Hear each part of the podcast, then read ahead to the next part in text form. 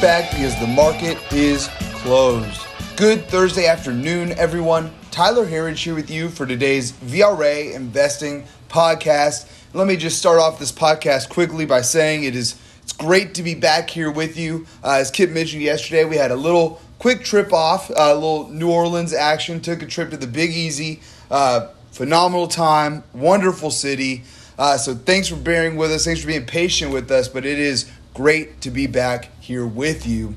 So today's action, after a few days of dips, after Monday's all-time highs, we're back to all-time highs here again for our major indexes. And I'll get to that here more in a second. But first, folks, earnings just continue to be impressive. Amazon, I, am seeing it come across now. They looks like they missed a little bit here, but we still have some big names left this week. Uh, namely, tomorrow we have ExxonMobil, Caterpillar, and Chevron, uh, and a few others as well. So, should be an exciting into the week. We'll cover that here on tomorrow's podcast as well.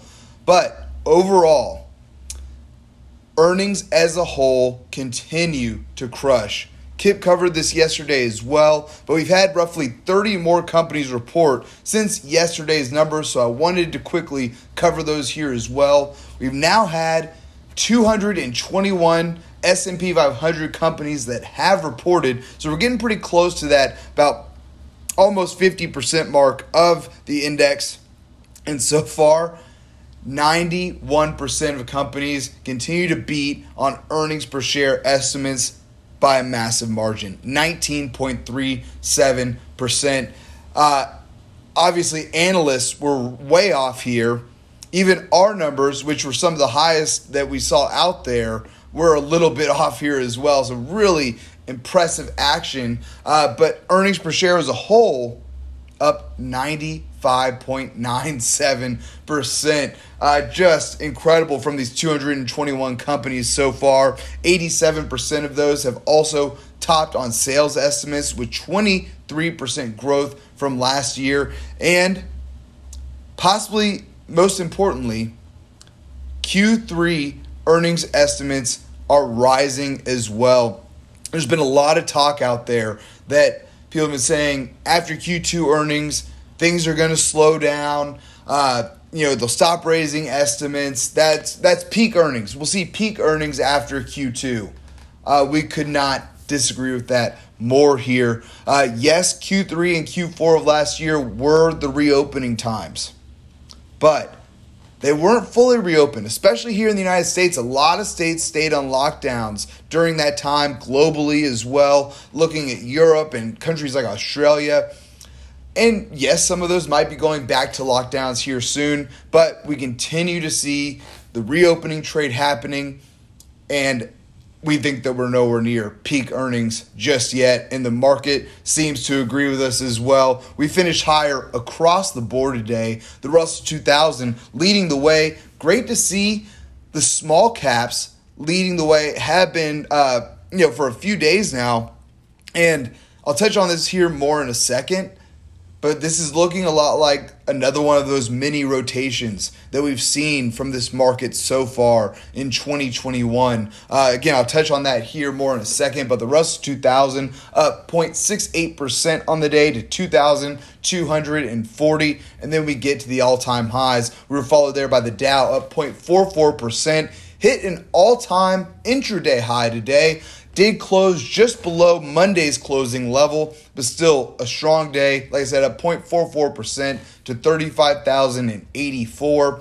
Next up was the S&P 500, up just over four tenths of one percent, also hitting an intraday all-time high, and just three points away from Monday's close. So we're right there. I mean, we excuse me, if we get another day like today, will will blow that out of the water. Uh, so S and P up 18 points to 4,419. And lastly, here the Nasdaq didn't quite hit an all time high today. Still up though, uh, up one tenth of one percent, just over that to 14,778 but from the tech sector. Tech sector as a whole up much more. Uh, let's see where the final number was for XLK, also just below an all time high for the tech ETF, but up 0.46%. So good to see the sector outperforming the index and then the semis. You know, this is one of our favorite groups. Semi, tech leads the market, and semis lead tech. Well, the semis did that today, leading the markets up 1.79%, just two points away from an all time high for SMH. And again, if you're bullish, that is what you want to see. Semis leading the way. Next up, let's take a look at our internals on the day. Uh, this now makes back to back days of positive internals. After the last few weeks, that's, that's good to see. It wasn't necessarily a blowout day but we did get wins across the board here. Uh, starting out with advanced decline, a nice over two to one positive on the day for the NYSE. It was a little closer for the NASDAQ, but still finished positive there. New 52 week highs and lows starting to show some strength, uh, especially after what we've seen, where we've really had 10 stocks holding up the major indexes while the rest of the stocks, the smaller names, were down big. I mean, the average stock on the NASDAQ was down 18% from its highs. Uh, only, you know, 54%, and it was worse than that, of S&P 500 trading above their 50-day moving average. So good to see this uh, broadening here. Today, new 52-week highs, lows came back uh, Uh, just over four and a half to one positive. And lastly, here, volume coming in just under two to one positive for the NYSE and similar story to advanced decline on the NASDAQ, closer, but we did finish positive. And again, this is the rotational theme that we've seen from this market. Like I said, 10 stocks have really been holding up our markets. It's been the mega caps and just like we've seen all year, a lot of people at the end of last year, beginning of this year, were talking about how narrow the breadth was from this market and how that was bearish and that uh, eventually they were going to drag down the mega cap names with them. Well, what ended up happening was that the mega caps just stayed pretty flat, and the other names, the smaller names from the indexes, came in, held the markets up, continued to hit new all time highs, and we saw that breadth increase. We think we're seeing another one of those mini rotations here. It's not so big that you can play it over a long term period, but as our mega caps maybe take a little bit of a breath after Amazon just missed on earnings, um, and some of the other names taking a little bit of a pause, we think that trend continues here, and the smaller names will get back and play a little bit of leadership here, at least in the short term, to continue to help our markets hit all time highs. That's the way we see it here. That's the way we're going to continue to play it as well. So far, that has been the move for 2021. Anybody who's gone any type of medium to long term bearish on this market has just been wrong. I mean, maybe you could play it for a few small moves, but the way to play this market has really been to the upside in 2021. And we see that as we had two out of our four major indexes hitting all time highs today. Looking at our sectors on the day today, we finished with nine out of our 11 S&P 500 sectors higher on the day.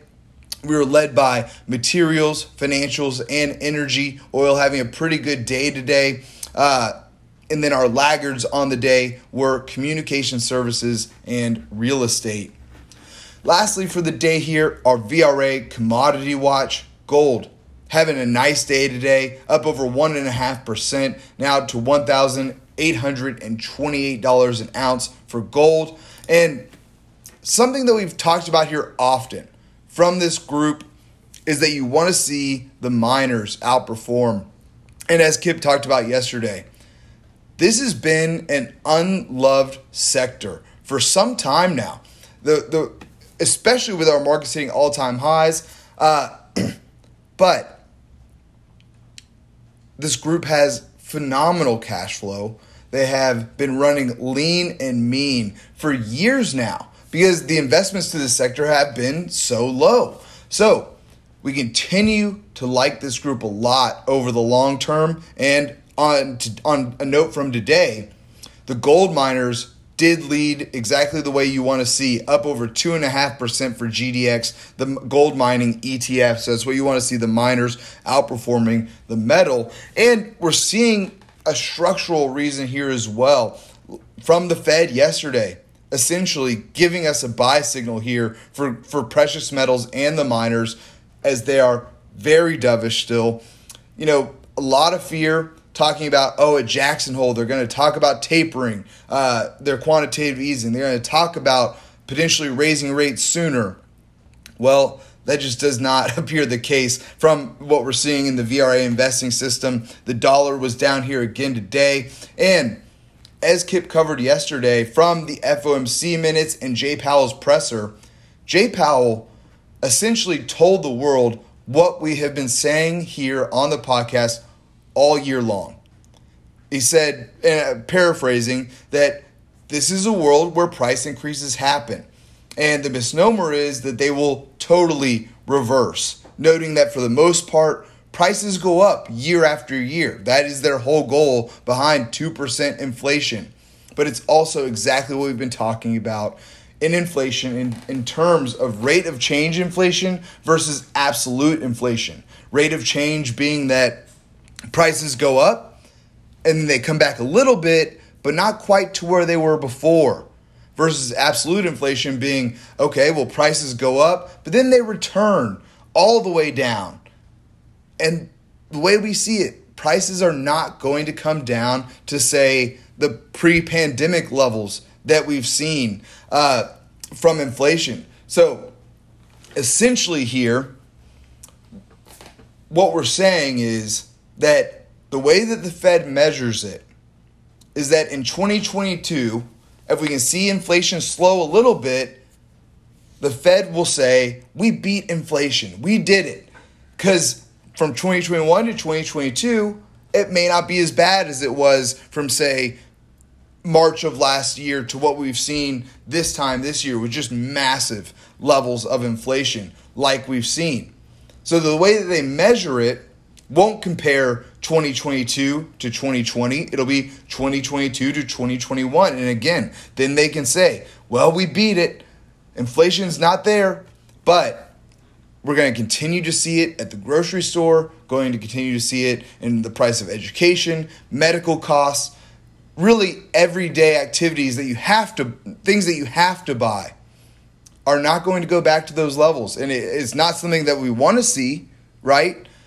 It's just the reality of it. That that is the way that the Fed plays this is the the, the kind of clever Fed speak tricks that you know you really should be aware of. Um, you know that really they've done this for so long now uh, that it's amazing that you don't hear anybody talking about it in the financial media. They'll just go right along with the Fed and say, "Oh yeah, we did it. Inflation's slowing down." Well, eggs cost more, milk costs more, my education costs are more, my medical costs are still more than they were two years ago. But the Fed keeps saying that we beat it, so we must have beat it. Well, that's just the way that they've always done it. Uh, as, as long as I've been following it, at least, which has been since uh, dinner conversations in middle school. really, that's how, how far back it goes. Kip has been phenomenal teacher over the years. Uh, it's been fascinating to follow, fascinating to learn from, uh, and something that I think it's important for us all to be aware of. Uh, so that we can speak up about it. We all need to be talking about it a little bit more. Not saying it needs to be the number one priority of your life, but you know, those Fed speak tricks are just you know, they get a little aggravating. Uh, so good to get it off your chest. We all need to be talking about it a little bit more.